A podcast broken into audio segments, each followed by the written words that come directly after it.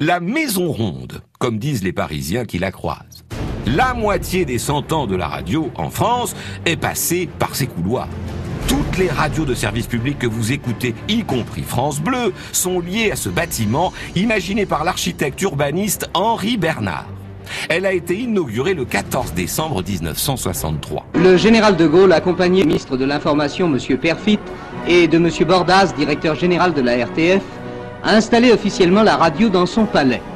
Sans doute en effet n'y a-t-il pas d'autre nom pour désigner le plus grand bâtiment qui ait été construit en France depuis longtemps? Aujourd'hui, la maison de Radio France, c'est une couronne de 500 mètres de circonférence et 68 mètres de haut pour la tour.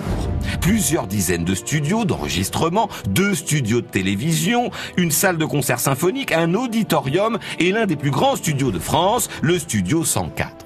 Un bâtiment original par sa forme, c'est l'évidence, mais aussi par sa conception, déjà développement durable, puisqu'elle est chauffée par une source d'eau chaude puisée à 600 mètres de profondeur.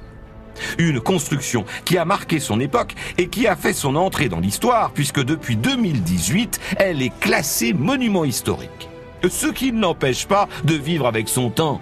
Elle fait d'ailleurs l'objet d'un vaste programme de rénovation qui l'a fait pleinement entrer dans le 21e siècle lieu de création permanente dans la radio bien sûr, mais aussi dans la musique. Elle s'appelle désormais la Maison de la radio et de la musique, pour rappeler ces deux vocations. On en est très fiers à Radio France et on n'est pas prêt d'arrêter l'histoire.